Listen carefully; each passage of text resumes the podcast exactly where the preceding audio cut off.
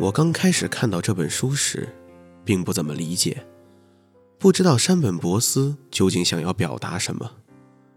其实，当静下心来的时候，才发现每张照片背后那些文字想要表达的内涵。这让我想起最近看到的一行文字：如果下一张照片是你最后的一张照片，这让我感觉我不知怎么按下快门，甚至不敢。这或许就是相机带给我们的局限性。亘古不变的事物，用此刻的方式定格，用崭新的方式呈现。可我总想着下一秒，执念太深，欲望太重，生活就在眼前，未来是未知的。放下怪力乱神不谈，此刻即是永恒。直到长出青苔，这本书题目很有意思。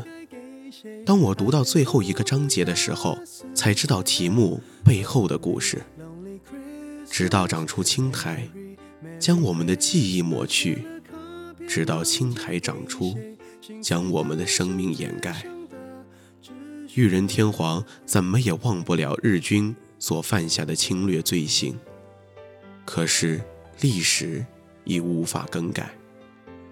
山本博斯于是写下了上面的文字。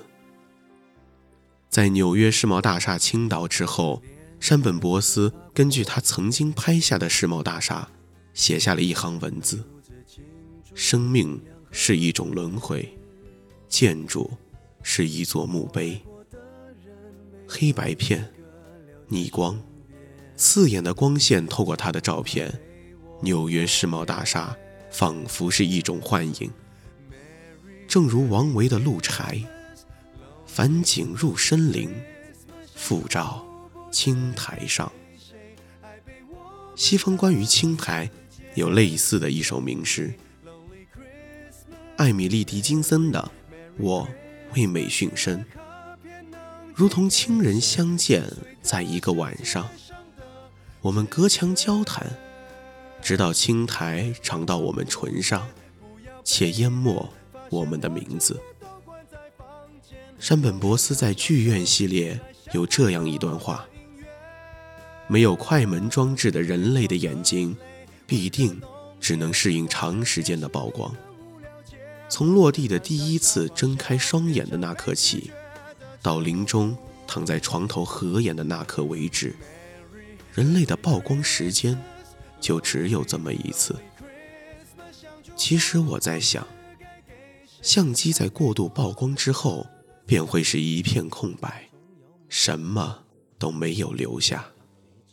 人类的记忆大概同样会随着时间的推移而逐渐消散，时间会腐蚀一切，将所有的事物都归还给大地的意志。这不就印证了《金刚经》里的一句话：“凡所有相，皆是虚妄。”若见诸相非相，即见如来。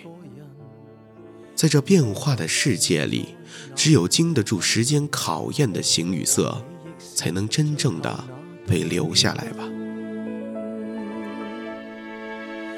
唯愿在剩余光线面前，留下两眼为见你一面，仍然能相拥才。不怕骤变，但怕思念。唯愿会及时拥抱入眠，留住这世上最暖一面。茫茫人海取暖度过。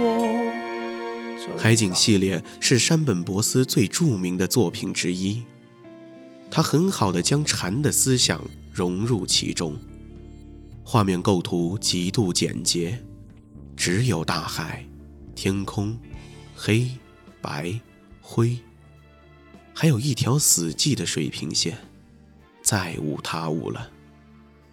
山本博斯将照片巧妙地放入一种佛教的容器之中，从而我似乎看到的是一条不断流淌的历史长河。而天空却是静止不动的。流动与静止的对比，让我有一种想要窒息的感觉。这种感觉并不是来自视觉上的，而是心灵上的。岁月静好，从此慢待。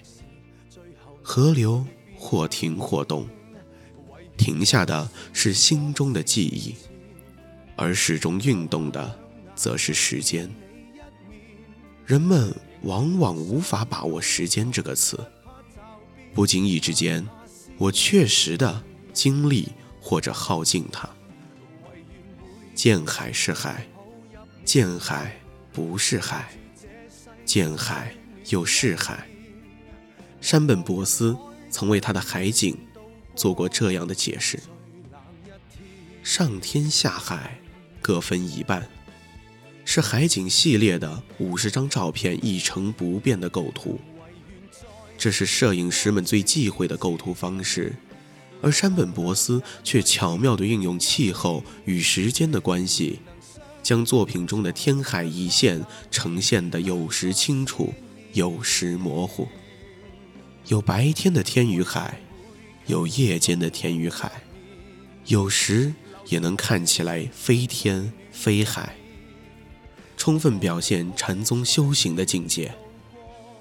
我喜欢书中的一段话：“江河流水，潺缓不绝，后浪已不复为前浪。浮于凝滞之泡沫，忽而消失，忽而碰撞，却长久飘摇之力。世人与栖身之处，不过如此。至微至深的禅意从笔尖流露出来。”笔触中带着虚无的美，这和日本禅宗追求的虚静空灵不谋而合。这本《直到长出青苔》，对于我来说是一种反省，和自己对话，习惯独处。我想，这就是我不停地读下去的原因。此刻，便是读书的最好状态。原先对于时间记忆的理解的疏浅，现在有了重新的认识。认真对待每一件小事，规律的安排自己的生活，不要想太多，为以后的你做准备，不停下来，直到长出青苔。何不把悲哀感觉假设是来自你虚构？试管里找不到它，染污眼眸。前尘硬化像石头，随缘地抛下便逃走。我绝不罕有，往街里绕过一周，我便化乌有。